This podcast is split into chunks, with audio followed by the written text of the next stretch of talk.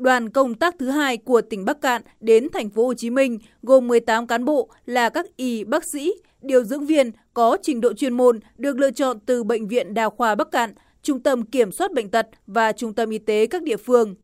Bên cạnh việc hỗ trợ về y tế, Ủy ban Mặt trận Tổ quốc Việt Nam tỉnh Bắc Cạn cũng kêu gọi nhân dân trong toàn tỉnh quyên góp ủng hộ 50 tấn hàng hóa thiết yếu hỗ trợ người dân vùng dịch tại thành phố Hồ Chí Minh.